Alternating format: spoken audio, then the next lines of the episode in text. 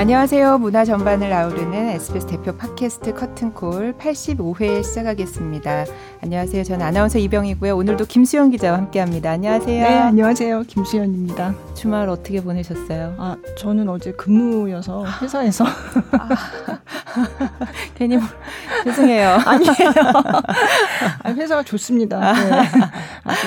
전 요새 주말에 이렇게 금토는 이제 페나 펜트하우스 보고 아. 원래 지난주까지는 일요일에 전설의 아카이브 봤었는데 아, 그렇죠. 이제, 이제 끝나서 예. 네. 지난주에 이제 마지막 그 우리 어 케이팝에 대한 마지막 회를 보면서 이분이 정말 많이 나오셔서 맞아요, 맞아요. 우리 아이들이 정말 많이 나오신다고 네. 누구시냐고 막 자꾸 물어보더라고요. 아, 네. 그래서 모셔왔어요. 아, 네. 네. 오늘 커튼콜의 초대 손님을 소개하겠습니다. 김영대 음악 평론가입니다. 안녕하세요. 네, 안녕하세요. 김영대입니다. 반갑습니다. 아 너무 영광입니다. 네. 네.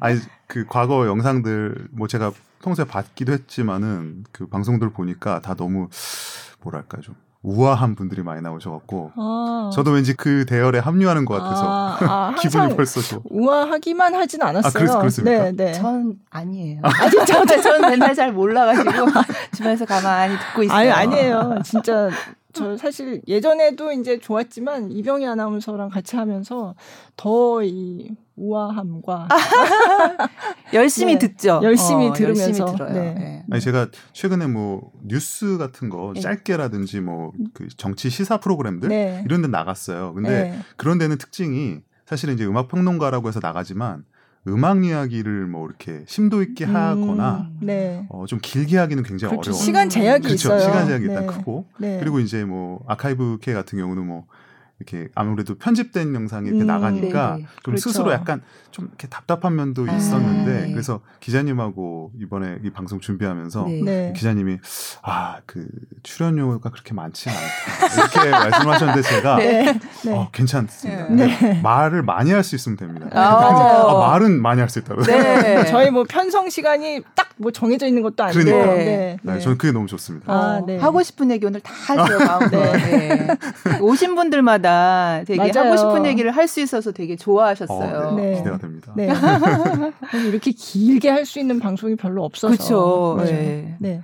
얼마나 오늘 재밌는 얘기를 길게 해주실지 기대가 됩니다. 네, 네. 어, 많이 바쁘시죠. 뭐, 케이팝 전문가로 이렇게 탁 이렇게 돼가지고 많이 TV에서도 많이 뵙고 활동하시는 거 많이 뵀는데 요새 더 바쁘시죠? 그좀 갑작스러워요. 왜냐면 제가 진짜 글 쓰고 네. 평론 이런 거 한지는 정말 오래됐는데 음. 제가 그 경력만으로 보면 되게 원로에 가깝습니다. 아, 그래요? 제가 네. 90년대 네. 중반부터 했기 때문에 어, 네. 네. 제가 20살 때부터 글을 썼거든요. 어. 그래서 경력만 보면 이렇게 지금 하시는 뭐 네. 교수님들이나 네. 어느 분들하고 되게 비슷해요. 그런데 이게 어, 뭐랄까 좀 대중적으로 주목을 받은 그리고 제가 지난 한 십몇 년간은 미국에 미국에서 있었어 공부를 네. 네. 약간 야인 생활을 아, 하고 공부하느라 바빴는데 네, 네. 귀국을 하자마자 어떻게 또 이게 BTS 현상 이런 음, 것과 이게 그렇죠. 어, 엮이고 하는 바람에 최근에 제가 이제 방송에 뭐 K-팝 말씀하신 음, K-팝 네. 전문가 이런 식으로 나오게 돼서 사실 좀 개인적으로 갑작스럽긴 한데 음. 뭐 좋습니다 어쨌든 뭐 이게 K-팝 이런 것들이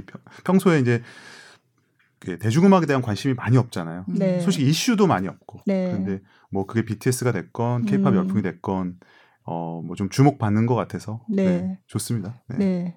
저는 그 방탄소년단 취재하면서 이제 그때는 한국에 아직 귀국하기 전이었는데 그래서 얘기를 들었죠. 음. 그리고 책도 지금 가져오셨는데 이 BTS 더 리뷰라는 이 책을 좀 보이나요? 네.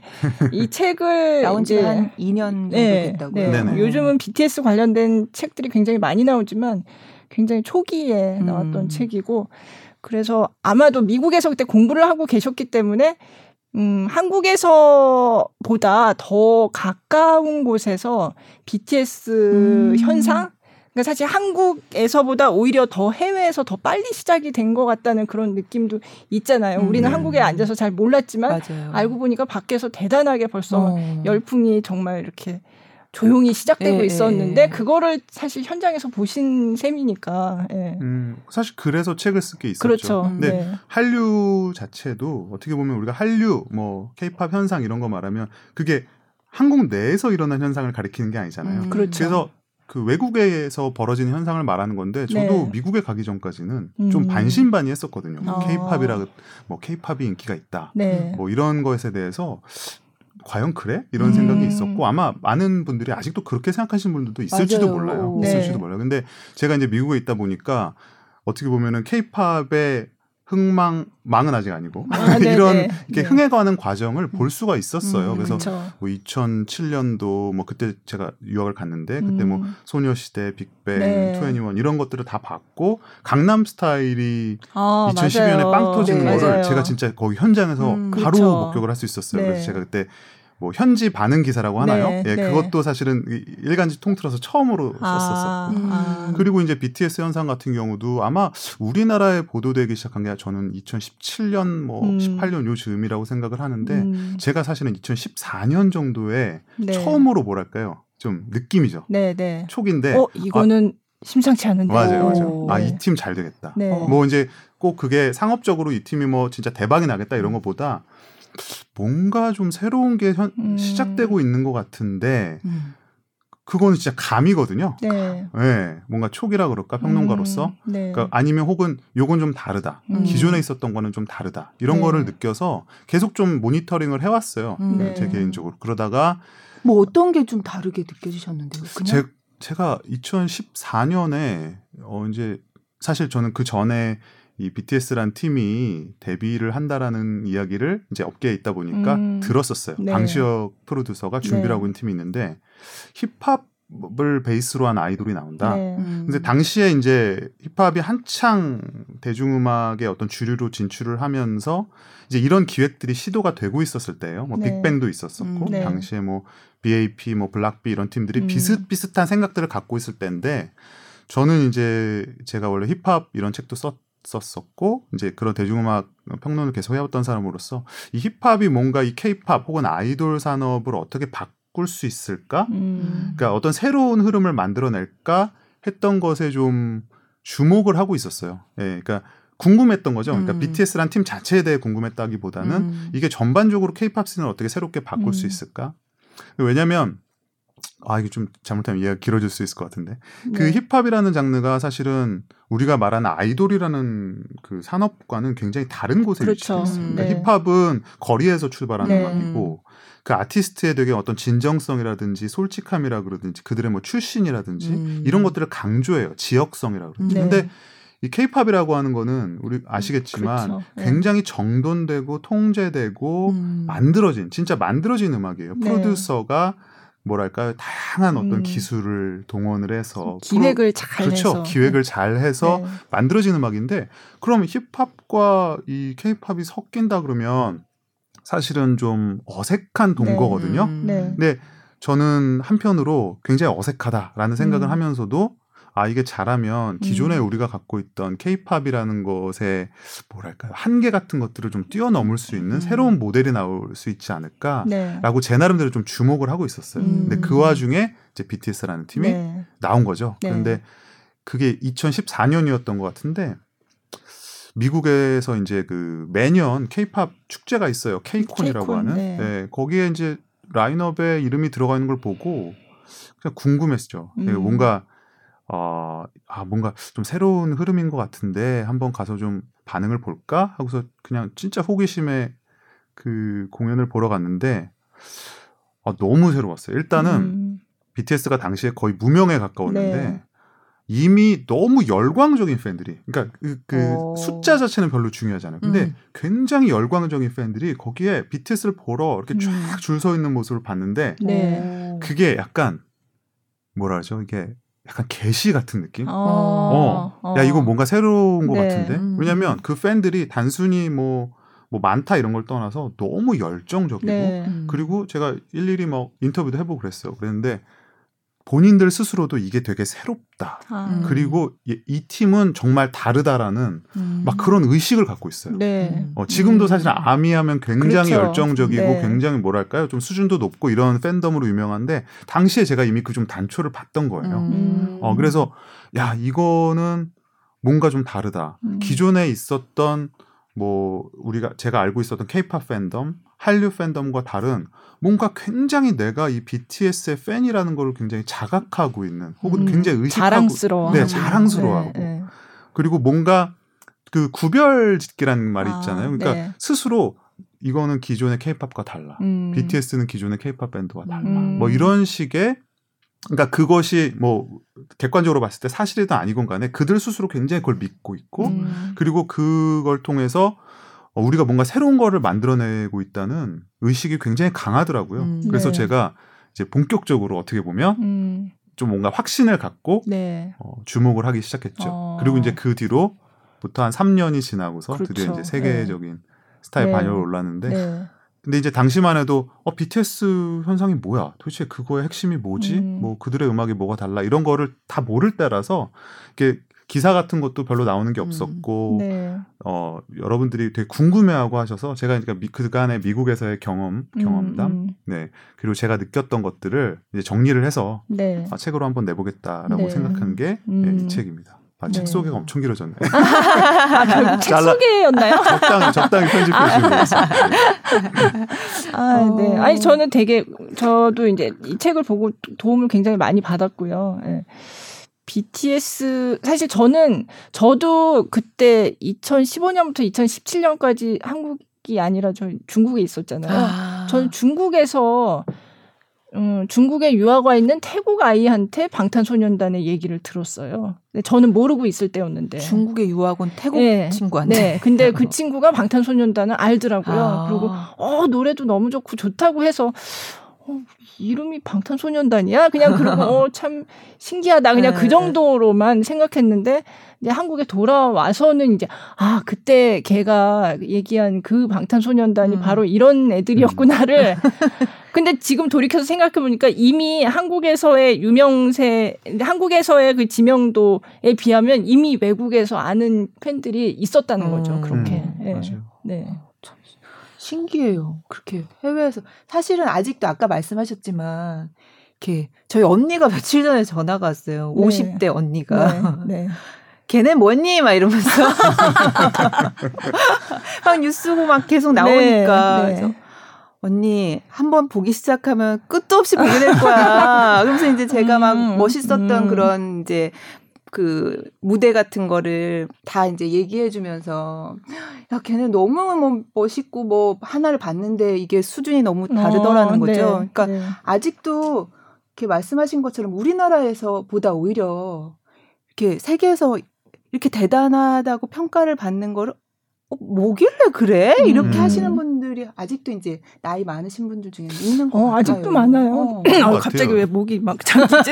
네, 뭐, 네. 뭐, 화나신 거 아니에요? 아니에요, 아니에요. 갑자기 목이 죄송합니다. 네. 뭐라 그러지? 오히려 음. 이 한류라든지 뭐 BTS 현상도 마찬가지입니다만 이런 한국 문화의 어떤 국제적인 존재감이나 이런 활약 같은 거는 오히려 국내에서 의도적인 건 아니지만 네. 저평가가 되기가 쉬운 것 같아요. 음. 왜냐하면 우리에게는 또 하나의 그룹이고 되게 굉장히 흔한 네, 또 네. 하나의 케이팝 그룹 중 하나고 음, 음. 그리고 늘 우리가 공기처럼 그러니까 뭐 TV만 틀면 나오는 어떤 음. 문화기 때문에 우리 맞아요. 스스로 그게 대단하다고 생각하지를 어, 못해요. 네. 그래서 어떻게 보면 또 한편으로는 뭐랄까 우리가 뭐 국뽕이라는 단어도 있지만 아 이게 그냥 우리가 그냥 우리 스스로 오버하는 게 아닐까? 음. 네, 외국에서는 사실 별거 아닌데 음. 음, 음. 네, 우리 스스로 오버하는 게 아닐까? 그런 마음도 한편으로는 이렇게 있어요. 그러니까 음. 좀 방어 기제 같은 거라고 네. 생각을 하는데 네. 스스로 나는 너무 그거를 과장하지 않을 테야. 음. 우리 스스로 네, 그런 마음이 있어서 제 주변에도 많아요. 뭐 진짜 그래? 뭐 대단해? 뭐가 대단해? 네. 근데 사실 이거는 뭐 말로 딱 설명이 되는 게 아니거든요. 왜냐하면 우리가 대단하다라는 인식을 하기 전에 이미 팬들은 환호하고 있고 뭐 막 공연장은 매진되고 있고 음. 어떤 하나의 느낌이고 에너지의 영역인데 이거를 다 벌어지고 난 다음에 음. 뭐 저도 평론가입니다만 평론가라는 사람들이 아 이거는 이러이러해서 이렇다. 그래서 제가 책에도 그런 말 써놨어요. 어떤 어떤 것 때문에 인기가 많다라고 하는 말은 대부분 믿지 말아라. 음. 왜냐하면 그런 거는 대부분 그냥 벌어진 사후에 것, 네, 네. 사후에 그럴 듯하게 사실은 말해 놓은 음. 거예요. 저도 그럴 듯한 분석을 하나를 더 덧붙이긴 했습니다만, 음. 그래서 그런 것들은 대부분 이렇게 딱 마, 떨어지게 말할 수는 없어요. 왜냐하면 누구나 다 좋아하는 이유가 다르고, 맞아요. 네, 네. 그리고 어, 뭐 꽂힌다 그러죠. 꽂히는 이유도 다 다르고. 음. 네, 그래서 이유는 정말 다양한데 확실한 거는 우리가 쉽게 말할 수 있는 건 그거죠. BTS란 그룹이 그만큼 매력 있고 네. 사람을 끌어당기는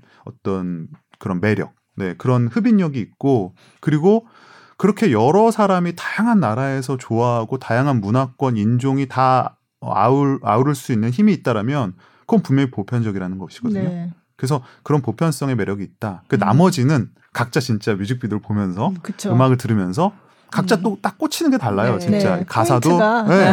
네. 음. 맞아요. 네. 참 그래서 그 지난주죠 지금 생각해 보니까 딱 일주일 전인데 이제 그래미상 시상식이 음. 한국 시간으로는 이제 월요일이었잖아요. 그래서 뭐 상당히 많이 기대를 했었죠. 네. 음, 상을 그래도 후보에 음. 최초 최초로 올랐는데 상을 받지 않을까 음. 이런 기대를 사실 많은 많은 분들이 하셨을 텐데 이제 상을 받지는 못했고 네네. 그렇지만 거기서 사실 후보에 오른 것 자체도 처음이긴 음, 그렇죠. 했죠. 예, 한국 가수로서 그래서 그것도 대단하고 이제 단독 무대도 했단 네. 말이에요. 근데 어쨌든 간에 이제 끝나고 나서 이제 뭔가 음, 좀 얘기를 해볼 필요가 있다는 생각이 드는 게, 음. 어, 왜 못 받았지? 음. 사실 굉장히 많은 사람들이, 어, 그래도 한번 받지 않을까? 이런 생각을 했던 게 사실이니까. 네. 그래서 왜 그랬을까? 어. 한번 그런 얘기 해보면 좋을 것 같아요. 네. 네.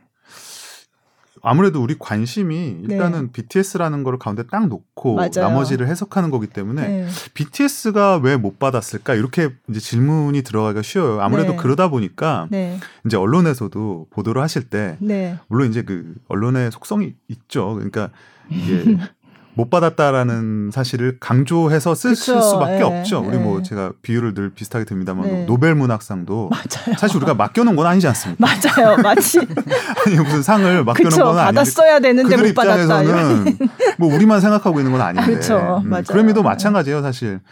어 그래미가 이렇게 BTS를 주려고 늘 대기하고 있는 건 아닌데 네. 우리 입장에서는 이렇게 맡겨둔 상 찾아가는 것처럼 그러니까 이제 못 받으면은 이게 못 받은 게 이변이 돼서 음. 기사가 BTS 수상 불발. 음. 네. 네. 근데 불발은 아니거든요, 사실. 그렇죠. 그러니까 상을 네. 못 받은 거지. 네. 뭐 수상이 불발됐다는 건 좀 애매한 표현이에요. 그리고 뭐 네. 수상 실패. 네, 그것도 사실은. 실패도 좀.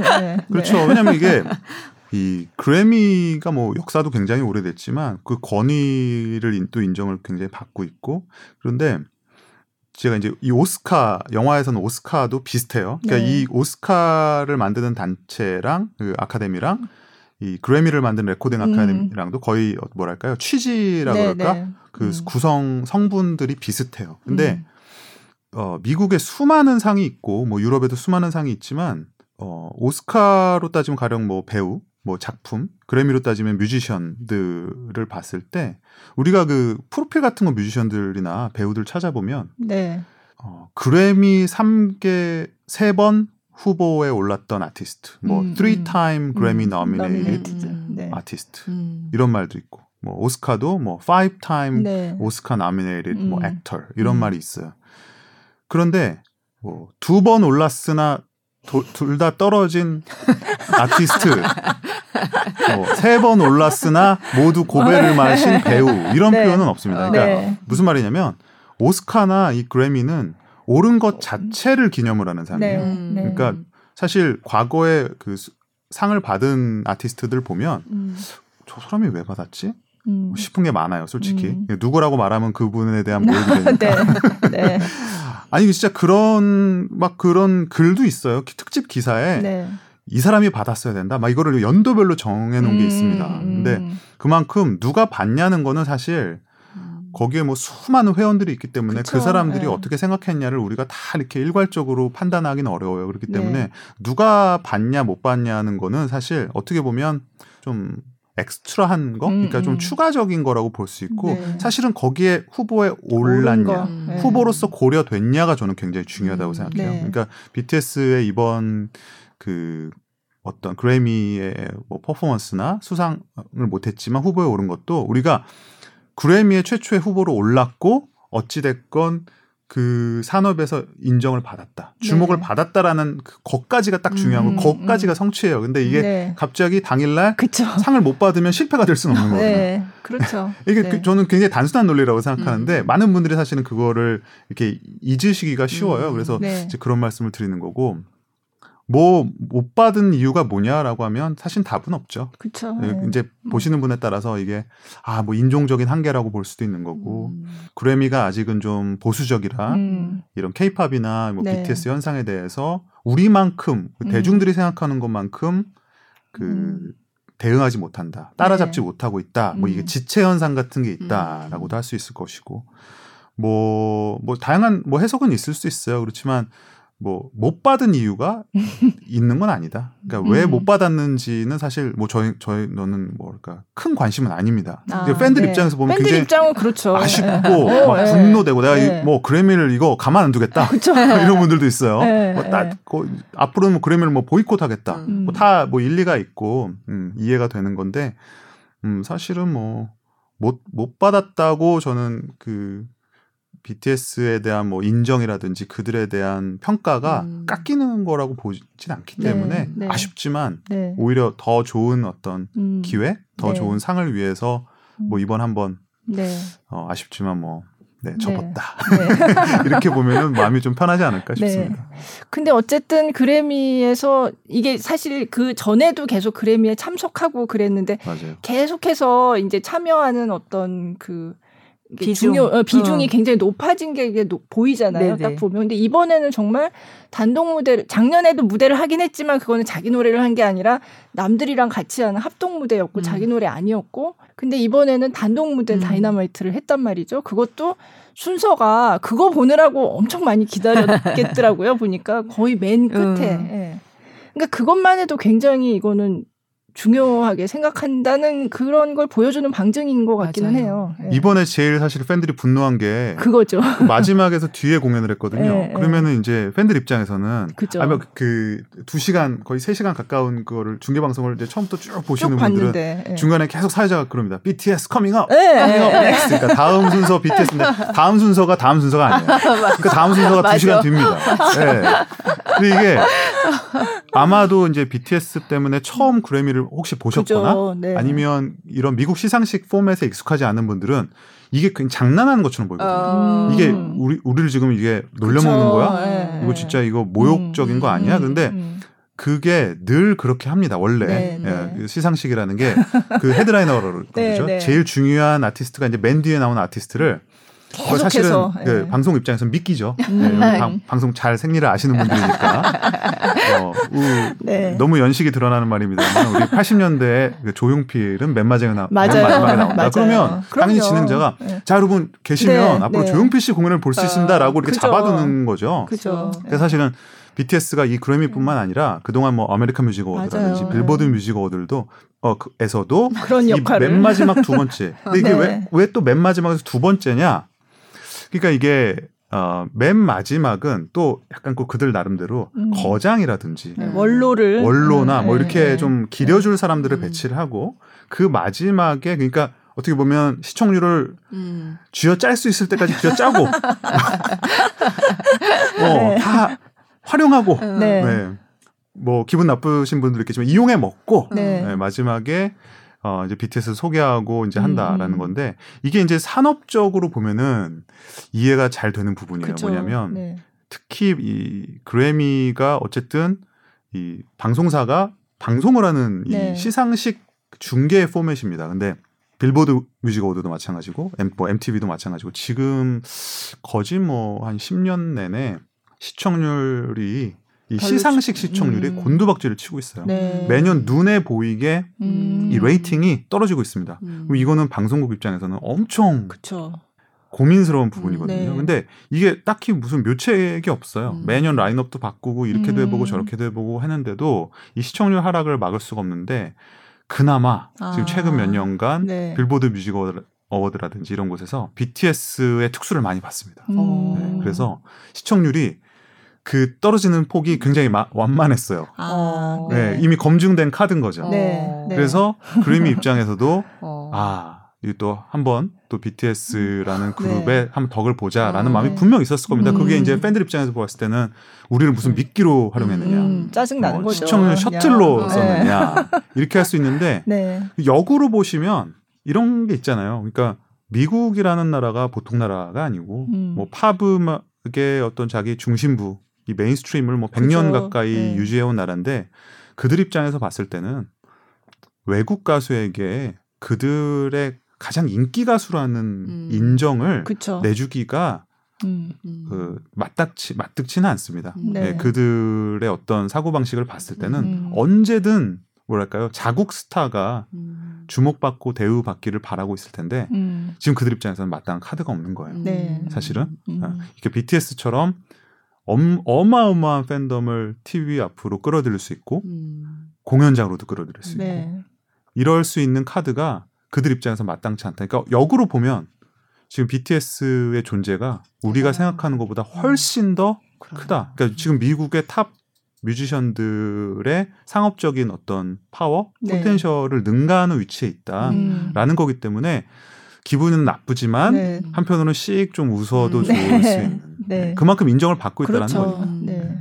어쨌든 분노한 팬들의 댓글을 제가 좀 봤는데 어 아리아나 그란데하고 레이디 가가 Rain on Me가 사실 그 부문에서 상을 받았잖아요. 네. 그러니까 이제 자꾸 그쪽이 이제 원망스럽고 그런 심리도 저는 이해가 가긴 네, 해요. 네, 근데 네. 사실 거기다가 쏟아붓는 거는 사실 좀 방향이 음. 네. 근데 어쨌든 예. 얼마나 기대를 했겠어요. 예. 네 최고인데 우리 네. 팬들한테는 최고잖아요. 그냥. 음. 예. 네, 그리고 또 네. 이게 있어요. 그러니까 그래미라는 시상식이 다른 시상식과 다르게 어 그들 나름대로는 이 대중적인 뭐 성과나 기록을 고려하지 않습니다. 네, 네. 그러니까 이제 철저하게 그냥 본인들의 음악 뭐 그 심사위원들이 생각했을 때 그 어떤 해당 그룹의 음악적인 뭐 성과나 이런 것들을 기준으로 판단을 하기 때문에 그런 거는 뭐 다 다를 수 있지 않겠습니까? 네. 그래서 네. 어, 우리 생각엔 아 다이너마이트가 이렇게 지난 한 해를 완전히 진짜 휩쓸었는데 이걸 안 준 건 인종차별이 아니겠느냐? 음. 뭐 그럴 수도 있습니다. 그런데 음. 어, 뭐, 확실한 거는 인기가 있다고 꼭 받는 거는 아니기 네, 때문에 네. 그래서 제가 아까 그 말씀을 드린 거예요. 어떤 곡이 뭐 수상을 했고 하는 거는 뭐 그 자체로 영광이지만 네.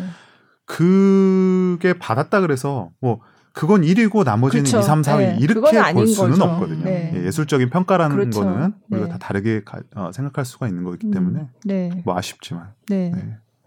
어쨌든 계속 뭐 관련된 기사도 조금씩 조금씩 나오고 계속 그 후, 후폭풍이 아직은 좀 있는 것 같아요 보니까 아직도 지금 분노가 네, 가라앉지 않고 있어서 완전히 가라앉지 저에게도. 그 제가 뭐 이제 책도 썼고 했기 네, 때문에 네. 뭐저 DM이나 메시지 같은 아, 게 이메일이 많이 옵니다. 아 그래요? 네, 이것에 대해서 좀 분연히 이렇게 어. 어, 말을 해달라. 물론 제가 말도 했습니다. 사실 네, 제 라이브 네. 방송에서. 네. 그런데 이제 그걸로는 이제 성에 아직 안 차는 분연 거죠. 좀 분연한 정도가 좀 모자랐나 봐요. 제가 막 그 침을 튀기고 했어야 되나 봅니다. 근데 네. 침착하게 했더니. 네. 네. 그런데 뭐 제가 이제 너무 속상하신 분들이 많아서 제가 그런 말씀 드렸어요. 뭐냐면 아 뭐 그런 분들 중에 뭐 이제 그래미 진짜 너희는 뭐 끝이야. 뭐, 음. 뭐 이제 더 이상은 안 봐. 뭐 레코딩 아카데미 너희는 완전히 스스로를 뭐 권위를 깎았어. 뭐 이렇게 하시는 분들도 있어서 제가 그런 말씀을 드렸어요. 우리가 좀 영리하게 음. 이 투트랙 전술을 갖고 있어야 된다. 음. 뭐냐면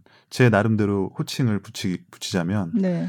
그 그러니까 태도를 바꾸는 거죠. 음. 네. 태세 전환. 태세 전환 네. 맞습니다. 네. 네. 태세 전환의 마인드를 우리가 가져야 된다. 네. 뭐냐 받을 때까지는 그래미가 권위가 있으면 좋습니다. 네. 네. 그러니까 우리가 네. 그래미를 또 인정을 해주고 어, 그들 뽑으시는 그 심사위원들에게 우리가 굉장히 또 어필도 하고 음. 음, 우리가 BTS나 뭐 K-팝의 어떤 음악적 성취를 또 계속 알리고 네. 어, 해야 되지만 또 못 받으면은 비판도 했다가 음. 음. 다시 또 이제 시상식 시즌이 돌아오면 다시 또 권위를 또 인정을 했. 그러니까 이게 뭐냐면 어,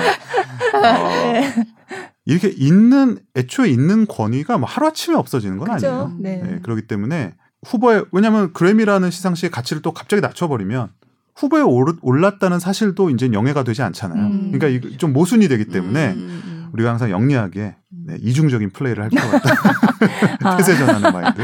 네, 그 아미 입장에서는 뭐 그렇습니다. 그렇죠. 네. 네. 그런 네. 것도 괜찮은 방법이네요. 네. 네. 네. 요번에 그 그래미에서 그래서 이제 그래미가 상당히 여러 부문을 시상을 하잖아요. 정말 여러 부문의 음. 상이 있는데 이제 클래식도 있단 말이에요. 네네. 근데 클래식 쪽은 사실 그 이렇게 전체 중계하는 거기는 나오지 않고 미리 이제 다 발표를 하고 하는데 그럼 요번에 리차드 용재 오닐이 클래식 부문에서 이제 상을 받았는데 한국 뭐 리차드 용재 오닐은 이제 국적은 미국이지만 네. 어쨌든 한국계고 이전에도 이제 한국 사람이 받은 적이 있기는 하잖아요. 그래미를. 클래식 음악 안에서는 한국계로서는 세 번째인 네. 것 같아요. 그러니까 네. 조수미 씨가 90년대 초반에 네. 이제 솔티 지휘자 솔티하고 게오르그 솔티의 네. 음반에서 이제 어, 솔리스 솔리스트로서 네. 네. 성악가로서 받은 적이 있었고 그 다음에는 이제 황병준 씨라고 이건 많이들 모르실 텐데 네. 이제 엔지니어세요. 맞아요. 근데 이제 네. 그래미는 작곡가나 연주자뿐만 아니라 엔지니어에게도 돌아가는 상이기 네. 때문에 그걸로 제가 확실치 않은데 두 번인가 음. 제 기억에 두번 네. 정도 수상을 하셨던 기억이 납니다. 그래서 어, 사람으로 보면 한국계로서 받은 세 번째 음. 예, 리처드 용재원일이 되겠고 이제 어, 물론 이제 공식적으로 보면 네. 미국인이시기 때문에 그렇죠. 이제 한국인으로서 기록은 뭐 포함이 네. 안될 수도 있겠지만 네. 어쨌든 뭐 그것도 하나의 기록이라고 볼 수 있겠습니다. 음, 어쨌든 한국하고 굉장히 인연이 많고 음. 예.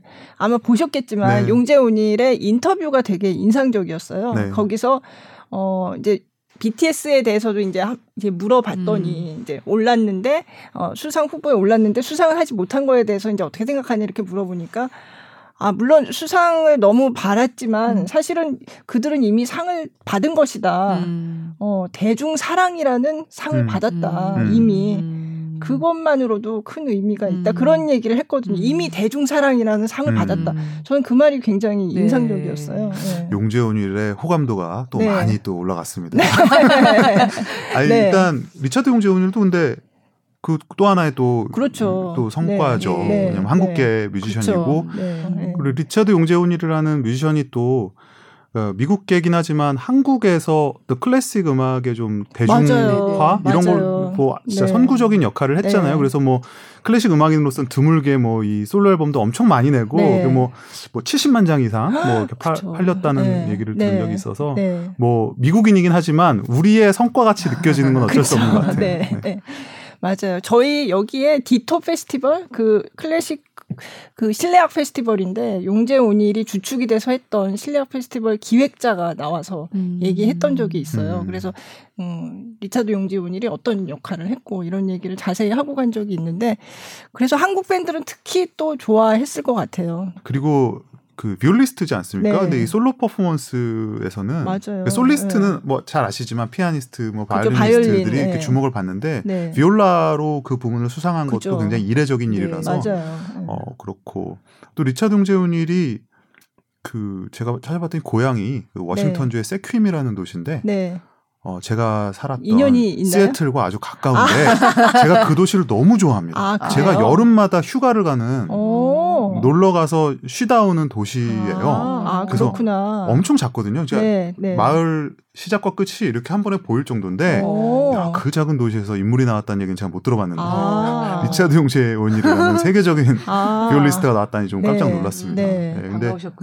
맞아요. 뭐 쓸데없이 저 혼자만의 반가웠는데 어쨌든 뭐 음악가로서는 큰 음, 성과라고 보는데 아무래도 그래미 시상식이 대중음악에 좀 focusing이 네. 맞춰 있으니까 음, 아까도 네. 말씀하셨지만 클래식 부문은 중계도 안 해요. 네, 어, 중계 안 하고 미리, 먼저 미리 다 네. 상을 줍니다. 그래서 네. 나중에 글씨만 나오고 네. 웹사이트에 그, 그 자료만 예, 어. 올라가는데 네.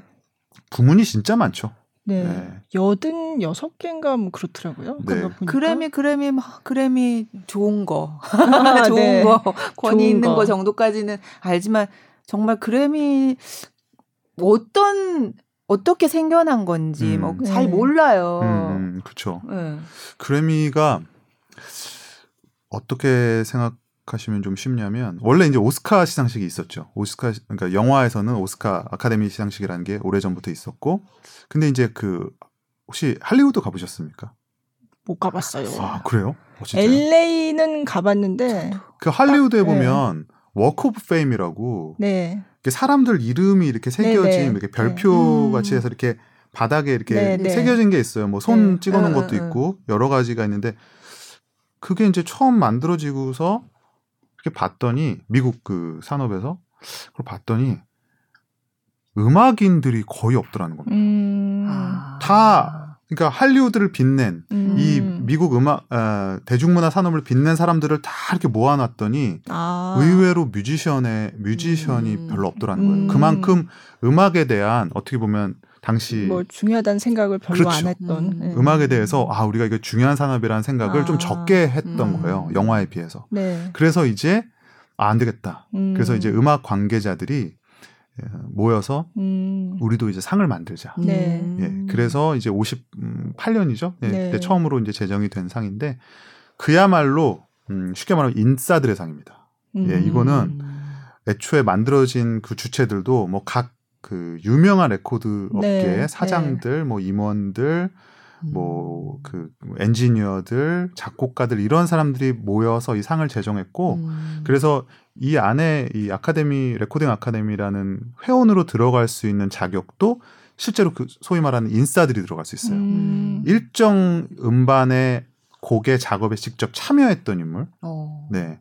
그리고 뭐 뭐 직접 가수로 활동했던 사람들이라든지 네, 뭐 네. 작곡가, 편곡가, 프로듀서, 엔지니어 그래서 음악계에 직접적으로 참여하고 있는 수많은 인싸들이 모여서 상을 만든 것이고 그러다 보니까 어 기본 성격 자체가 자신들의 음악 산업 그러니까 미국 음악 산업을 자축하는 자리예요. 음, 네. 음. 그래서 상 부문이 많은 겁니다. 네, 가급적이면 네. 많은 사람들에게 상을 주고 싶은 거죠. 아, 예, 네. 막 분을 막 작게 작게 나눠서 그죠, 네. 그러니까 좋은 음악들에게 되도록이면 골고루 상이 돌아갈 수 있게. 음. 왜냐하면 이게 무슨 1등을 가리는 자리가 아니라 음. 정말 그들의 어떤 한 해의 성과를 기리는 거에 음. 목적이 있기 때문에 음. 그래서 굉장히 어떻게 보면 반대로 얘기하면 좀 폐쇄적일 수 있죠. 네. 기본적으로 네. 미국을 위한 상이고 네. 미국 대중음 음. 자신들의 어떤 뭐랄까요 인싸들이 바라봤을 때 음. 우리가 기려야 될 음악, 좋은 음악 이런 거니까 아무래도 잣대가 음. 보수적이에요. 이게 뭐 대중들이 인기상을 뽑고 이런 개념이 아니기 때문에 네. 그래서 좀 보수적이라는 말이 나오는 것이고 음. 또 한편으로는 아무래도 미국 내 인종 구성도 그렇고 음. 악계를 이루고 있는 대부분의 사람들이 백인들이 많고 네. 그러다 그리고 또 오랫동안 활동해 왔던 사람들이 많기 때문에 중년 이상의 음. 그 중년 이상 백인 네. 그리고 남자 네. 네. 그러니까 이제 전반적으로 음악 좋은 음악을 보는 기준이라든지 음. 악 산업을 바라보는 것들이 좀 보수적이에요. 그러니까 음. 여기서 이제 보수적이라는 게 뭐 우리가 정치에서 말하는 보수 이런 느낌이 아니라 한마디로 좀 느립니다 이 아저씨들이. 음. 그러니까 이 흐름을 바라보는 게 굉장히 느려요. 그러니까 자기 뭐 뭐랄까요 이 나이 드신 중년 어르신 남성들이 봤을 때 아 이거는 뭔가 새로운 거야, 뭐 감동을 주는 거야 이런 거를 느끼기까지가 오래 걸려요. 네. 그들에게 네. 다가오기까지가. 네. 네. 네. 그래서 뭐 대표적으로 힙합 같은 음악이 그렇죠. 70년대 네. 말부터 인기가 있었는데 80년대 말이나 돼서야 장르 음악으로 인정을 해줍니다. 네. 그래미에서. 네. 그리고 실제로 아직까지도 뭐 소위 Album of the Year라고 하는 음. 최고 중에 최고의 상에서 아직 힙합 음악이 받은 적이 없죠. 음. 네. 그러고 보니까 음. 지금 말씀하신 거 들으니까 Album of the Year도 있고 상이 굉장히 그게 주로 아 이게 제일 중요한 상이야라고 하는 게 올해 앨범도 있고 올해 레코드도 있고 올해 노래 올해 song 그 음. Song of the Year 그것도 사실 굉장히 헷갈려 하거든요. 음. 그거를 지금 생각난 김에 네 아, 그렇죠. 말씀을 해주시면 좋을 것 같아요. 이거는 제가 평생을 설명해 왔지만 늘 물어보시는. 맞아요. 아니 저는 압니다. 전 공부했어요. 아, 몰라요. 네. 아니 근데 좀 이해가 가는 게 네. 이게 앨범, 레코드, song이라는 게 맞아요. 같은 거 아니야? 네, 맞아요. 네. 그러니까 앨범이라는 거는 진짜 그 앨범 통틀어서죠. 네. 그러니까 이 하나의 앨범, 하나의 그 음반이 음반 얼마나 네. 완성도가 있느냐라는 걸 평가하는 건데 그러다 네. 보니까 우리가 이 앨범을 만드는 데는 너무나 많은 사람이 그쵸. 다 참여를 하지 않습니까? 네. 프로듀서, 가수. 그, 러니까 그들 모두에게 줍니다. 네. 아. 제작자, 예, 아카데미로 말하면 올해 영화, 음, 베스트 네. Picture 같은 거죠. 그 전체에게 다 소, 그러니까 상이 돌아가는 상 같은 거 맞아요. 음, 네. 상이 돌아가는 거고 올해 레코드는 여기서 레코드라는 건 뭐냐? 음. 그러니까 원래는 미국에서 음반이 싱글 레코드였어요. 옛날에 네, 네. 옛날에는 A면에 한 곡, 음. B면에 한 곡. 네. 이런 식으로 들어가던 시절이 있었습니다. 지금처럼 뭐 한 면에 뭐 지금은 이제 그마저도 없지만 네. 예, 우리가 LP로 따지자면 한 면에 뭐 다섯 곡 뒤에 음. 다섯 곡 해서 열 곡이 들어가는 이런 체제가 아니라 음. 예전에는 딱 한 곡씩 들어가는 거였어요. 네. 그래서 싱글 레코드라고 했는데 네. 그러니까 그때 유래한 개념이에요. 뭐냐면 그 한 곡에 대한 음. 상이에요. 근데 그 한 곡도 어떻게 보면 작곡가가 있고 프로듀서가 있고 음. 연주가가 있고 엔지니어가 있지 않습니까? 네. 그래서 그들에게 주는 상입니다. 이 한 네. 곡에 대해서. 한 곡에 대해서. 한 곡에 대해서. 그럼 Song of the Year는 뭐냐? 여기서 song은 이렇게 말하 어, 생각하시면 돼요. 여기서 말하는 song은 단순히 노래 이런 느낌이 아니라 그 우리가 악보에 그려진 곡을 말하는 겁니다. 곡. 네. 그러니까 우리가 이게 노래가 녹음된 어떤 예술을 아. 떠나서 그 곡이 곡, 있지 않겠습니까? 네. 우리가 네. 악보로 표현할 수 있는 멜로디 자체. 그렇죠. 멜로디 네. 자체, 가사 자체가 어. 있죠. 네. 그래서 딱 그것만 떼어놔서 송라이터, 네. 작사 작곡가에게 주는 아. 상입니다. 이 곡이 그 자체로 얼마나 완성도 있는지를 아. 네, 시상을 하는 부문이에요. 네. 아. 그래서 뭐 기술적인 거 필요 없고 그쵸, 뭐 그게 네. 얼마나 연주가 잘 되냐 이런 걸다 아. 떠나서 이게 곡 자체로 얼마나 좋으냐 아. 그게 송이고 이 노래가 전체적으로 아. 어떤 완성도를 갖고 있느냐 레코딩으로서 녹음으로서의 곡 한 곡에 대해서 음. 평가를 하는 게 Record of the Year. 네. 이 레코 여러 노래가 네. 모아진 앨범 전체에 대해서 어, 평가를 하는 게 Album of the Year입니다. 네. 그러니까 Song of the Year 상을 이제 어떤 가수의 노래가 받았더라도 그 가수가 이 노래를 작곡 작사하는데 참여하지 않았으면 그 가수는 상을 받는 게 아닌 어, 거죠. 어, 그렇죠. 네. 아. 그래서 Song of the Year는 작사 작곡가들이 올라와요. 그래서 그죠. 잘 모르시는 분들은 저 사람들이 네. 왜 올라왔지 그죠. 이런 경우가 네. 있습니다. 네. 근데 뭐 본인이 직접 본인이 만든 했을 곡이면 경우에는 이제 받죠. 음, 그래서 Album of the Year 같은 경우도 전혀 평소에 익숙치 않은 뭐 나이든 아저씨가 그쵸? 와서 상을 받아가고 그래요. 네, 왜냐면 그분이 네. 레코드 프로듀서거든요. 아, 예. 아. 그래서 제가 예전에 기억에 나는 게 90, 90 몇 년이었는데 그 보디가드 영화 아, 네. 기억나시죠? 네. 사운드 트랙 네. 기억나시죠? 네, 그게 휘트니 휴스턴의 엔다, 뭐, 네, 엔다, 네, 아우 노래 잘하시네. 네. 엔다로 유명한 엔다이아로 엔다이아. 유명한 그 웬다이아, 웬다이아. 아, 웬다이아. 그 곡이 사운드 트랙이다 보니까 네. 거기 안에 참여한 가수가 한둘이 아니고 어. 작곡가도 엄청 많아요. 그렇죠. 근데 그 곡이 그 앨범이 그 사운드 트랙이 앨범 오브 더이를 받았습니다. 아, 그랬더니 끝도 없이 나오는 거예요. 이 상을 받으려고. 그 돌아가면서 얘기하는데 네. 저 사람이 뭘 만든 사람인지 그러니까 저 사람이 어떤 사람을 왜 나왔는지 네. 그러니까 그만큼 음. 다양한 주체들이 아. 음, 참여를 하는 경우에 네. 그들이 다 상을 받는 경우가 있죠. 네. 그렇게 설명을 그렇구나. 해주시니까 확 이제, 네. 이제 이해가 네. 됩니다. 네. 우리 그때 아카데미에서도 기생충이 맞아요. 작품상을 받았을 때 맞아요. 프로듀서가 네, 네. 그, 그 이미경 이미경 네. 부회장님 처음 보시는 분들이 저 사람이 뭔데 상을 맞아요. 받았지 이러는 분들도 있었잖아요. 네. 그 제작자까지도 제작자. 주기 때문에 맞아요. 비슷하다고 보시면 되겠습니다. 그러니까 프로듀서가 아니고 제작자인가 보다. 프로듀서는 따로 있, 있었나요? 갑자기 생각하니까. 네, 그러니까 그 영화사 제작자가 또 따로 있었고, 그쵸, 예, 예, 예, 그렇죠. 예. 그 투자자로서의 맞아요. 프로듀서, 익제큐티브 예, 프로듀서로서 예, 받으신 거죠. 그렇죠. 예. 그러니까 작품상으로 생각하면은 딱 이해가 되네요. 맞아요. 음. 네, 아카데미 작품상. 그래서 아. 올해는 어 올해는 Album of the Year가 테일러 스위프트의 Folklore였나요? 예. 네, 맞습니다. 네. 예.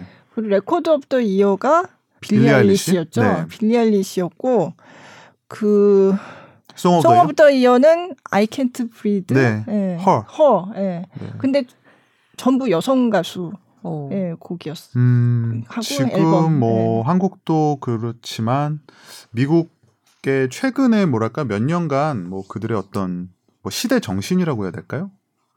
지금 여성 아티스트들이 장악을 하고 있어요. 네. 그러니까 이제 어, 왜 하필 여자냐? 뭐 이렇게 물어보시는 분들도 있을 것 같은데, 그러니까 이런 건 것 같아요. 그러니까 지금 뭐 남성 아티스트들도 훌륭한 음악을 만드는 분들이 많이 있고, 또 여성 아티스트들도 훌륭한 음악을 만드는 분들이 많이 있는데, 이거는 단, 단지 이제 어떤 성별의 문제라기보다는 지금 사실은 이 사회가, 그러니까 음악이라는 게 대중과의 어떤 교감인데, 네.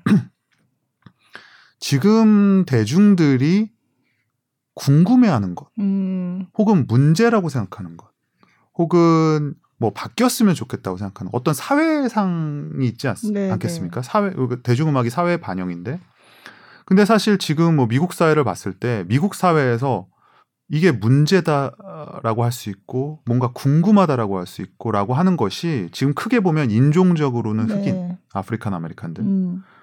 그리고 어 성으로 보면 여성들이 네. 어떤 이 주제를 쥐고 있어요. 네. 그러니까 이제 남성 아티스트들이 뭐 좋은 노래를 발표해도 어 지금은 많은 사람들이 어떻게 보면 덜 궁금해하는 거죠. 음. 그들의 목소리에. 음. 사람들은 보다 더 여성들이 많은 이야기를 해주길 바라고 음. 그들이 어떤 뭐 그동안 뭐 차별을 받아왔고 네. 그들이 이 사회에서 살면서 어떤 걸 느끼는지에 대해서 더 흥미가 있어요. 네. 음. 음. 남성 뮤지션들의 네. 이야기에 비해서는 네. 음. 마찬가지로 뭐 지금 미국 사회 몇 년째 BLM 음. 관련해서 어, 아직도 문제가 있고 계속 Black Lives Matter. 그렇죠. 네. Black Lives Matter. 흑인의 인권도 소중하다.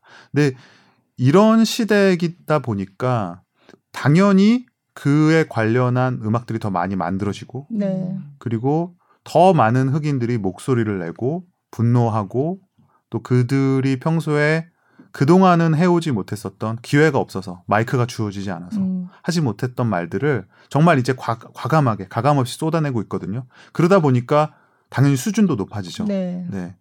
그만큼 양도 많아지고 네. 음. 그리고 사람들도 아 이래서 이게 중요한 것이구나라고 음. 어, 생각을 하게 되고 그래서 저는 이제 뭐 다시 말씀드리지만 요새는 정말 이 마이크가 네. 딱 그들이 주도권을 잡고 있다. 그리고 저는 이제 굉장히 좀 긍정적으로 받아들여요. 음, 왜냐하면 네. 미국 대중음악 산업계가 그동안 너무나도 오래 굉장히 남성 중심이었고 네. 백인 중심이었고 네. 그 그게 아직도 완전히 해소는 되지 음. 않았습니다만은 이제 어떻게 보면 다양한 목소리에 귀를 기울이고 그들이 강한 목소리를 내기 네. 시작하는구나라는 점에서 좀 좀 긍정적으로 생각하는 네. 편입니다. 네. 맞아요. 그래서 Song of the Year가 사실 저는 잘 모르던 노래였는데 저도 이제 이렇게 그래미 상 받은 걸 이렇게 찾아보고 하다가 그거는 아주 직접적으로 그 Black Lives Matter 그거랑 관련된 노래이더라고요. 음, 그래서 예. 그래서 아 이런 게 다 시대상을 반영하는 노래가 이제 상을 받았구나. 음. 예. 그렇게. 그리고 이제 시상식 네. 입장에서 보면 뭐랄까요? 미국 사회에서 어떤 문제가 일어나고 그게 이제 완전히 해결되지 못하고 있는데 그 대, 그러면 대중음악 시상식이라는 것에서 어느 정도 그들에게 일말의 어떤 제스처를 네. 취함으로써 음. 그들의 마음을 누그러뜨릴 필요도 있다고 생각을 하거든요. 네. 그러니까 아마 Recording Academy 회원들도 그런 생각을 하고 있을 거예요. 음. 그래서 최근 몇 년간 뭐 이 화이트 그래미, 백인 음. 위주의 그래미라는 오명을 벗기 위해서 많은 네. 노력을 사실 기울여 네. 왔죠. 몇년 음. 전부터는 여성 심사위원들 그리고 뭐 아시아계나 다양한 다른 민족의 심사위원들을 많이 보강을 하고 음. 이제 그러다 보면 아무래도 뭐 케이팝이라든지 네. 어 다양한 음, 음악들의 조금 더 정당한 평가를 받을 수 있지 않을까라고 음. 이제 그렇게 하는 것인데 아직 뭐 갈 길은 멀어 보여요. 갈 길은 음. 멀어 보이지만 분명히 이제 그들도 의식하고 있고 음. 변화하려고 하는 모습을 보이고 있기 때문에 음, 우리 입장에서, 그러니까 우리 여기서 우리라는 건 이제 한국인 네. 입장에서 볼 때는 네. 앞으로 기회가 저는 좀 더 늘어날 수 있는 것 같아요. 네. 어, 네. 뭐 BTS도 있겠지만 그뿐만 네. 아니라 한국에서 만든 음악들, 그러니까 미국에서 봤을 땐 그냥 외국 음악일 뿐이지만 네. 그런 것들에 대해서 이제 조금 더 열린 그 음. 태도를 보일 수 있지 않을까 하는 점에서 기대하고 있습니다. 네. 사실 그 그래미 이번에 수상작들 이렇게 보니까 왜 앤더슨 팩이라는 아티스트가 있잖아요. 네. 근데 사실 한국과의 인연을 생각하면 이 사람도 인연이 있는 사람인데, 음. 예, 그래서 이렇게 주의 깊게 보게 되더라고요. 근데 브루노 마스랑 같이 이제 실크 소닉인가요? 예. 어 근데 진짜 실크 같아요. 그냥 어. 예.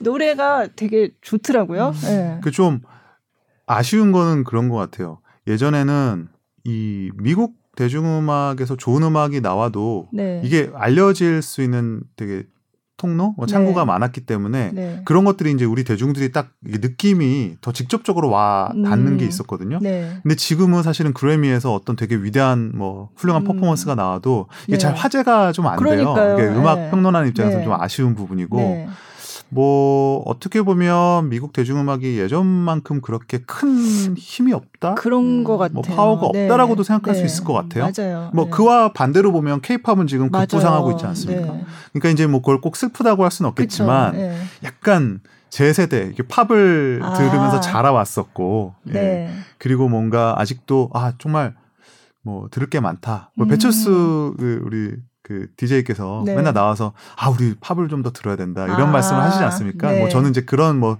그런 전도사 같은 느낌은 아니지만 음. 그래도 좀 아쉬운 건 사실이죠. 사실 네. 왜냐하면 좋은 음악들이 많거든요. 네. 어, 많고 근데 아무래도 예전만큼 뭐 80년대로 따지면 뭐 마이클 잭슨, 그쵸. 마돈나, 네. 프린스 이런 네. 소위 말하는 뭐 거장 절대적인 어떤 영향력을 가진 거장의 느낌이 좀 네. 이제는 많이 없고 그쵸. 어떻게 보면 서로 개성이 강한 아티스트들이 음. 여럿 있는 음. 음, 요런 좀 형국인 것 같아요. 네. 그래서 그러다 보니까 이제 전체적으로는 좀 주목도는 좀 떨어지는 네. 것 같은데. 네. 음. 저만 해도 예전에는 정말 그래미 시상식 하면 그래미 nomination 됐던 곡들을 모아서 파는 음반을 맞아요. 매년 사서 들었거든요. Grammy Nominees. 예, 예, 예.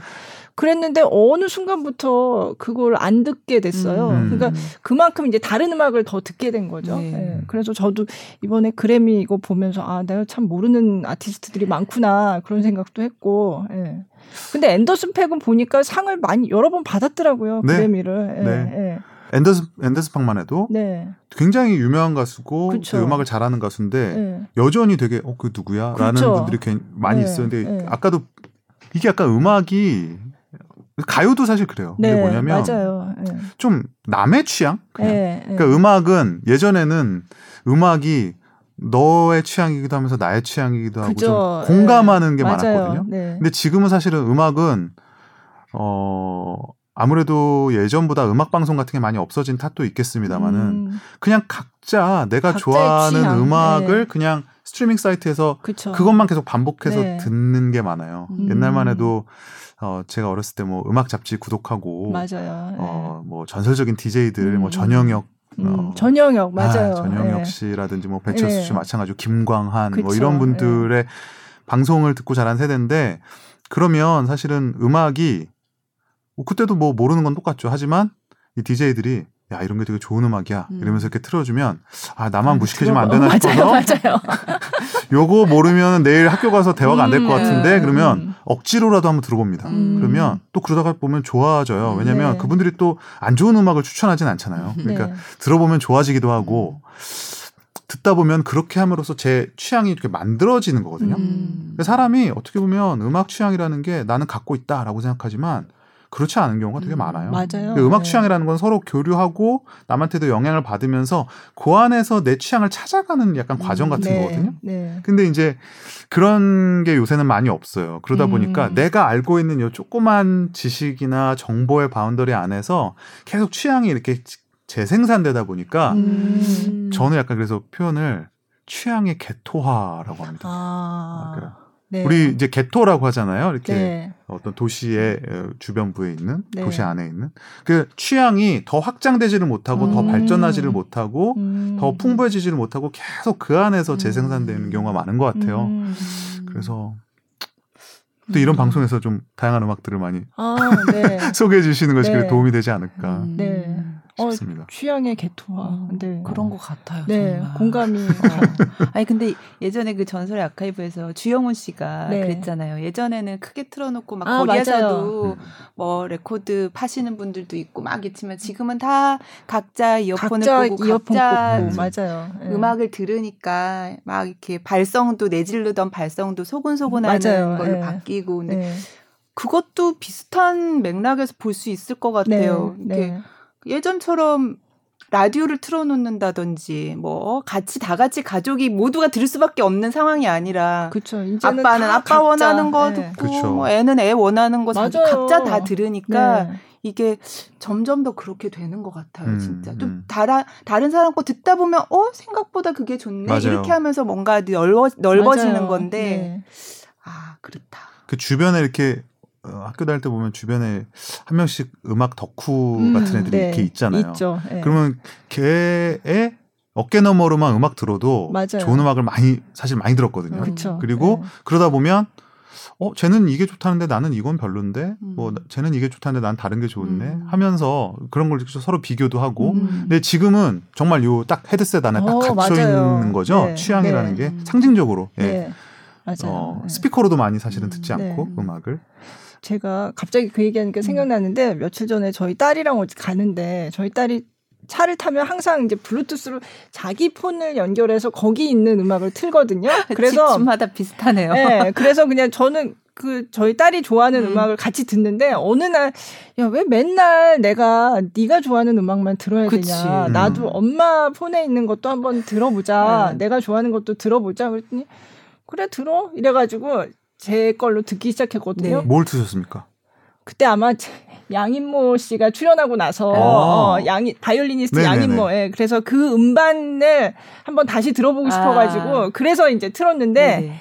얘가 틀자마자 자기 자기는 자, 자 기 이어폰 꺼내가지고 딱 꽂고 그 다음부터는 찍소리도 안 하고 자기 음악만 듣고 나는 같이 들으면서 뭔가 좀 얘기를 하고 싶었는데 소통의 단절입니다. 이게. 네, 그래가지고 결국은 아씨, 야 그냥 니꺼 그냥 니꺼 틀어라. 그러니까 옛날에 저는 이 귀에다 못 꽂고 있으면 아빠가 그 레시바 좀 빼라고. 에, 레시바, 레시바란 표현 아시죠? 레시바. 레시바 좀 빼. 이래갖고 강제로 그렇게 못 들은 어, 혼자 못 들은 적도 에, 있었고 에. 그 차에서 그 스테레오는 하나고. 그죠.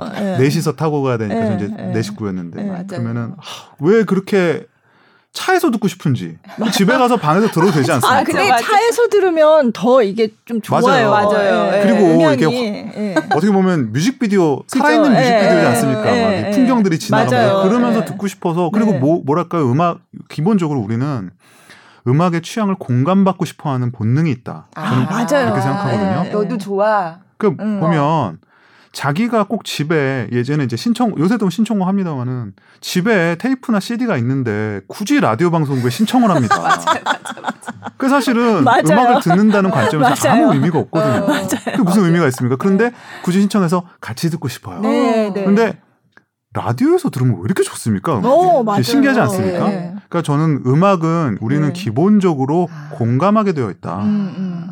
네. 네. 어떤 어떤 과학적인 근거가 있는지 저는 잘 모르겠습니다만은 저는 어, 확신을 네. 갖고 있습니다. 네. 네. 네. 어. 맞는 것 같아요. 음.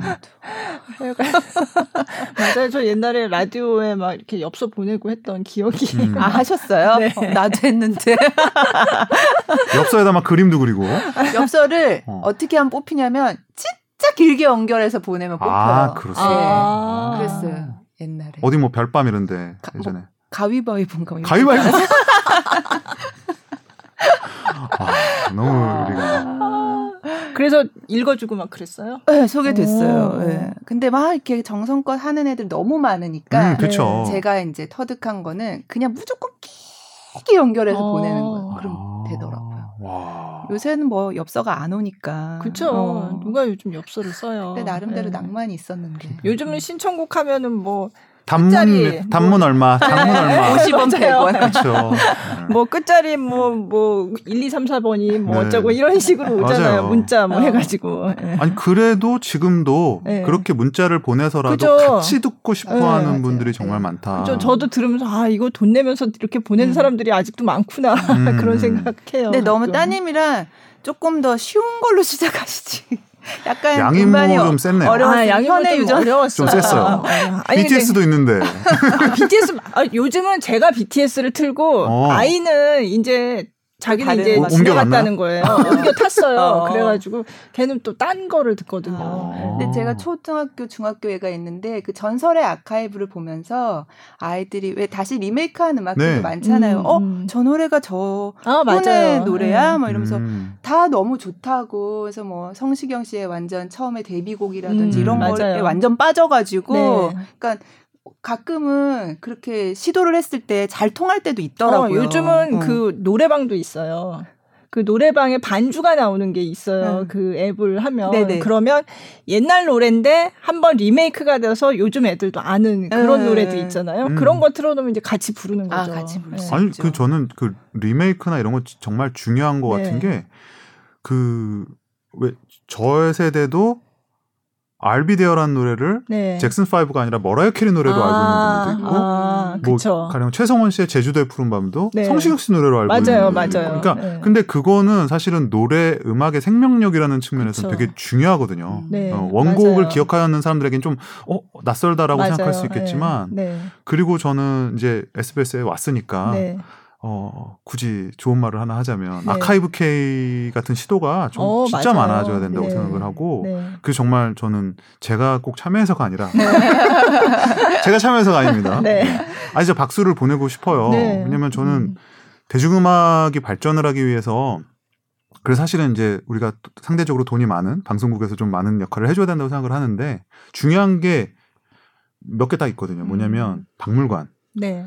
대중음악 관련 박물관이 지금 있습니다만 네. 그게 꼭 필요합니다. 네. 그리고 신뢰할 수 있는 차트. 음. 그러니까 예를 들면 일본의 오리콘, 미국의 네. 빌보드 이런 것처럼 네. 한국에도 뭐 이게 딱 있어야 돼요. 음. 그래야지 그거에서의 성취가 모든 사람에게 영예가 되고 음. 그것들이 하나의 아, 그 순위 자체가 아카이브거든요. 우리 음. 과거에 그렇죠. 네. 어 뭐 60년대 무슨 음악 있었지 할 때 제일 쉬운 방법은 60년대 빌보드 음. 차트를 네. 뒤져보면 됩니다. 맞네요. 그러니까 그거 자체가 중요한 네. 아카이브예요. 네. 그리고 이제 마지막으로는 다큐멘터리. 음. 악인 음악 관련한 아카이브 K도 비슷한 거죠. 그런 네. 다큐멘터리나 그런 뭐랄까요 역사를 기록해 나가는 프로가 정말 필요하다고 생각을 합니다. 음. 네. 이번에 그래서 전설의 무대 아카이브 K의 김영우 PD도 음. 여기 나왔었어요. 어, 맞, 네. 들었습니다. 네. 네. 네. 근데 맞아요. 그거 보고서 저희 아이들, 그러니까 세대가 완전히 다르지만 음. 뭔가 이렇게 말이 통하는 네네. 것 같은 그런 느낌이 있었어요. 음. 네. 지금 들어도 너무 좋은 음악들이 그러니까. 많으니까. 네. 음. 약간 대중음악에 대해서는 뭐랄까 사람들이 굉장히 좋아하고 평소 이제 사실 일상생활에서 떼놓기 어려운 부분인데도 뭔가 이걸 이렇게 기록을 하고 연구를 하고 그런 대상으로까지는 지금까지 생각을 안 했던 것 같아요. 음. 별로. 네. 이게 음악이 네. 우리에게 끼치는 영향에 비해서는 저는 네. 굉장히 좀 과소평가되고 있다고 맞아요. 생각을 하거든요. 네. 왜냐하면 음악은 사실 늘 들을 수 있고 너무 쉽게 들을 수 있고 그쵸. 뭐 어디 가나 나오기 때문에 공기처럼 막. 맞아요. 네. 그러니까 음악이 중요하다라는 생각을 진짜 못 하는데 음. 사실은 음악은 너무도 효율적으로 한 사람의 어떤 감정, 뭐 나아가서는 인생까지도 바꿔놓을 수 있는 게 사실 음악이에요. 뭐 영화가 뭐 저 영화도 좋아합니다만은 영화가 아무리 위대해도 우리가 그 작품을 한 작품을 열번 네. 이상 음, 보신 네. 작품은 거의 없을 네. 많이 없을 음, 겁니다. 네. 예. 많이 봐야 뭐 세 번 봤다. 이런 이런 게 대부분이고. 그쵸. 근데 음악은 어, 혹시 음악을 한 음악을 100, 이렇게 연달아 한 100번 들으실 수 있습니까? 연달아서는 음. 음. 사람마다 다르더라고요, 그게. 100번까지는 그 모르겠고요. 제가 정말 예전에 왜 테이프에다 앞뒤로 녹음해서 아, 들으시는 분들도 있고 그랬잖아요.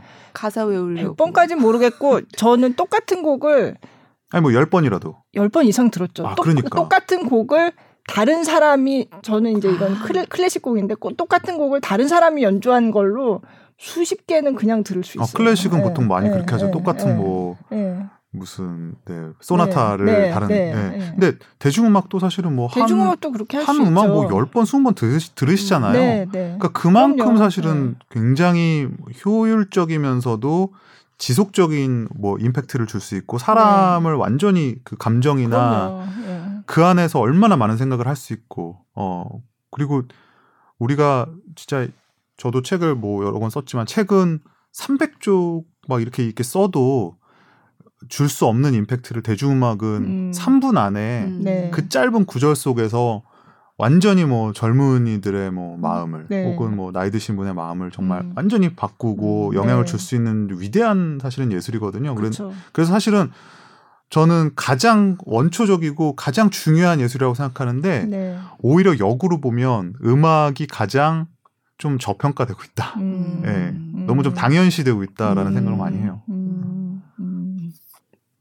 그래서 네. BTS를 통해서 사실 되게 그런 것들을 생각해 보게 됐잖아요. 아, 맞아요. 맞습니다. 네. 네. 네. 어마어마한 사실은 일을 한 거예요. 제가 네. 봤을 때는 뭐 케이팝의 세계 뭐 진출이라는 관점에서도 되게 중요하지만 어떻게 보면 오랜만에 전 세대가 공감을 할 수 있고 네. 그리고 그렇다는 거는 사실 이게 대화가 된다라는 거거든요. 네. 제가 재미있었던 게 미국에서 BTS 콘서트를 제가 뭐 시티필드에서 했었던 거, 뭐 시카고에서 했었던 음. 거, 뭐 그다음에 로즈볼이라고 미국의 엄청 네, 큰 네. 경기장인데 그, 그 공연장도 많이 가봤는데 제가 제일 재밌다고 생각한 광경이 뭐였냐면 부모님이 음. 딸을 데리고 공연장에 오는 거예요. 네. 그 겉으로 봐서는 딸이 부모님을 데리고 온 걸로 음. 보입니다. 음. 그러니까 음. 이제 미성년자가 부모님을 데리고 공연장에 온 음. 것처럼 아미가 그런데 물어보니까 네. 본인이 아미신 거예요. 어. 본인이 아미고 딸은 심심하니까 같이 온 거예요. 그러니까 왜냐면 뭐 딸도 싫어하진 않으니까 그러면서 2대가 그래서 음. 제가 3대까지도 봤습니다. 네. 할머니, 네. 아. 엄마, 딸이 같이 온 케이스도 봤고 아빠랑 아들이 같이 온 케이스도 음. 둘다 암이에요. 네. 네. 근데 이거는 어마어마한 맞아요. 거거든요. 네. 그러니까 네.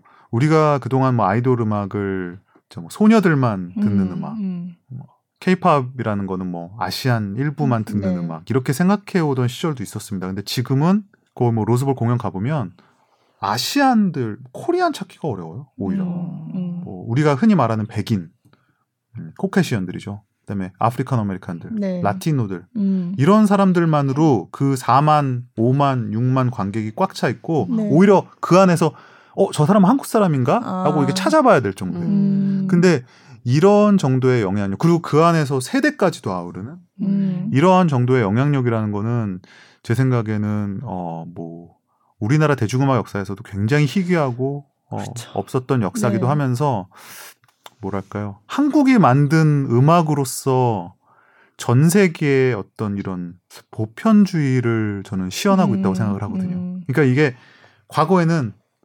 케이팝이라는 거에 특별히 좋아하는 어떤 사람들이 있었어요. 네. 그러니까 케이팝 많이 하는 음, 많이 한 거죠. 네. 그러니까 나는 원래 특이한 걸 좋아해. 음. 나는 케이팝을 좋아해. 네. 그러니까 그거는 굉장히 어떤 하위 문화적인 하나의 되게 좁은 시장이었는데 지금 BTS가 만들고 있는 현상은 전혀 다른 음. 그 결이에요. 네. 어, 그러니까 미국 내에서도 그냥 일반 대중들도 즐길 수 있고 그 안에서도 다양한 세대를 아우를 수 있고 네. 다양한 인종을 아우를 수 있고 나아가서는 그들이 한국이 궁금해서 음. 한국 문화를 네. 공부하고 한국어를 배우고 네. 한국에 와서 그 뭐 BTS가 네. 찍은 뭐 뮤직비디오 장 네. 찍은 장소를 찾아다니고, 찾아다니고. 네, 네. 어. 전혀 어떤 새로운 현상이 지금 벌어지고 있다고 생각을 음, 합니다. 음. 기분 진짜 기분 좋은 일이에요. 음악을 네. 그래서 많은 사람들이 저 보고 뭐 너 암이야? 이렇게 물으시는 분들 많이 첫 질문이에요. 저를 만나면 뭐 방송국에서도 뭐, 뭐 여러분들이 너 암이야? 이렇게 물어보는데 그러니까 저는 제 스스로 암이라고 생각하지 않거든요. 네. 그러니까 뭐 그 암이라는 게 뭐 기준이 뭐 딱히 있는 건 아니겠지만 네. 저는 그냥 네. 객관적으로 평론하는 평론가라고 생각을 하는데 그런 저조차도 사실은 이렇게 벌어지고 있는 큰 현상 앞에서 그렇죠. 진짜 뿌듯함을 네. 감추기는 어려워요. 네. 네. 그래서 더더욱 알리고 싶어 하는 것 같고. 음, 네. 저도 제가 BTS 관련 기사를 가끔 쓰잖아요. 그러니까 어, 보도국에서는 쟤는 암이야라고 하는데 저는 항상 저 암이 아니에요 그래요. 어. 네. 저는 호의적 관찰자입니다. 아. 항상 아니라고 하는 스스로가 되게 네. 구차한 느낌 안 드십니까? 저는 제가 항상 그러거든요. 아니 맞아요. 내가 굳이 네. 아니라고까지 해야 되나? 어, 아니 제가 그 말을 드리는 건 네. 내가 팬이라서 이런 책을 쓰고 네. 내가 팬이라서 이런 말을 하는 게 아니라는 걸 맞아요. 맞아요. 네. 네. 맞아요. 그거예요. 저도 어. 어, 내가 BTS를 좋아하니까 자꾸 BTS 기사를 쓴다라고 생각하는 게 싫은 거죠. 아, 그게 아니라는. 네. 아, 너무 진짜 네. 공감이 됩니다. 그죠. 네. 그러니까 나는 그냥 이게 뉴스가 된다고 생각해서 쓰는 건데, 음. 근데 그거를 이제 제가 뭐 어쩌다 보니까 제가 계속 이제 많이 쓰게 되니까, 네. 어, 제 암이야? 이런, 어. 근데 저는 그건 아니라는 네. 걸 자꾸 강조하고 싶은 거죠. 제 구독자들 분, 주, 어, 구독 하시는 분들이나 뭐 제 책 네, 네. 사시는 분들 중에 네. 이제 사람마다 다 다르니까 제가 아미였으면 좋겠다는 분들이 아, 있어요. 아. 그 마음도 이해는 합니다. 왜냐면 음. 제가 아미다 그러면 얼마나 막 어 너도 아미야 막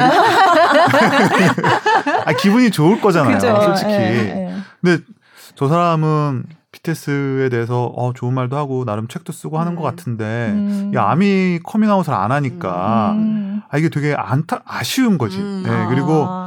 제가 그래서 하도 그런 질문을 많이 받으니까 암이 아니라고까지 선언을 했거든요. 아, 네. 그러니까 그게 좀 또 서운하신가 봐요. 어. 그래서 아 되게 뭐 그렇게 아니라고까지 말하실 거 같고. 근데 어 제가 이제 더 많은 분들이 제가 그런 포지셔닝을 갖고 있는 것에 대해서 좋아해 주세요. 음, 그래서 음.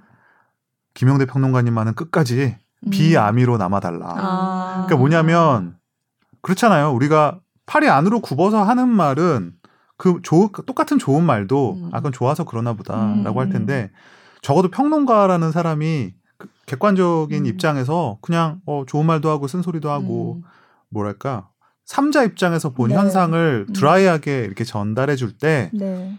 오히려 또 뭐 거기에서 오는 음. 뿌듯함도 있지 않겠습니까? 네. 네. 네. 저도 그래서 좀 나는 객관적으로 한다는 네. 거를 강조하고 싶어서 네. 자꾸 그런 얘기를 하게 돼요. 기자님하고 저하고 손잡고 끝까지 비아미로 남아서 네. 객관적인 보도와 평론에 네. 이바지를 했습니다. 그렇지만 그 흐뭇하고 그런 아, 거는 이해가 가죠. 너무 사실이에요. 그렇죠. 진짜. 네. 제가 그거를 제가 정말 다 표현한다고 하면 아마 주책이라 그럴, 아. 그럴 거예요. 그러니까 저는 관찰자인데 이게 하다 보면 호의적 관찰자가 될 수밖에 음. 없다. 네. 그래서 저는 미국에서 그쵸. 13년을 네. 있다 보니까 네. 거기서 뭐 나름의 인종차별도 겪어봤고 음. 그리고 아무리 제가 내 스스로 한국에 있을 땐 음. 그랬거든요. 나는 세계 시민이야. 어. 나는 한국인이라고 굳이 뭐 아, 네. 그런 난 국뽕도 네. 싫고 네. 나는 뭐 굳이 한국 한국 이러지 않을 테야. 음. 그러면서 당당한 마음으로 미국을 갔는데 아무도 알아주지 않더라고요. 음.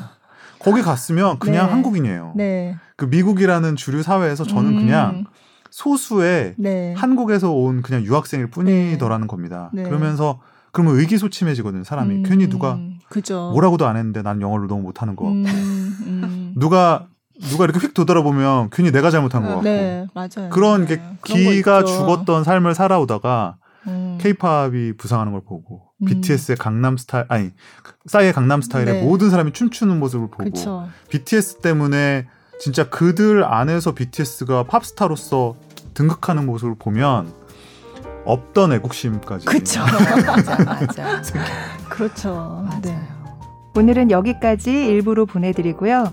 더 재밌는 이야기 다음 주 2부에서 이어서 보내드리겠습니다.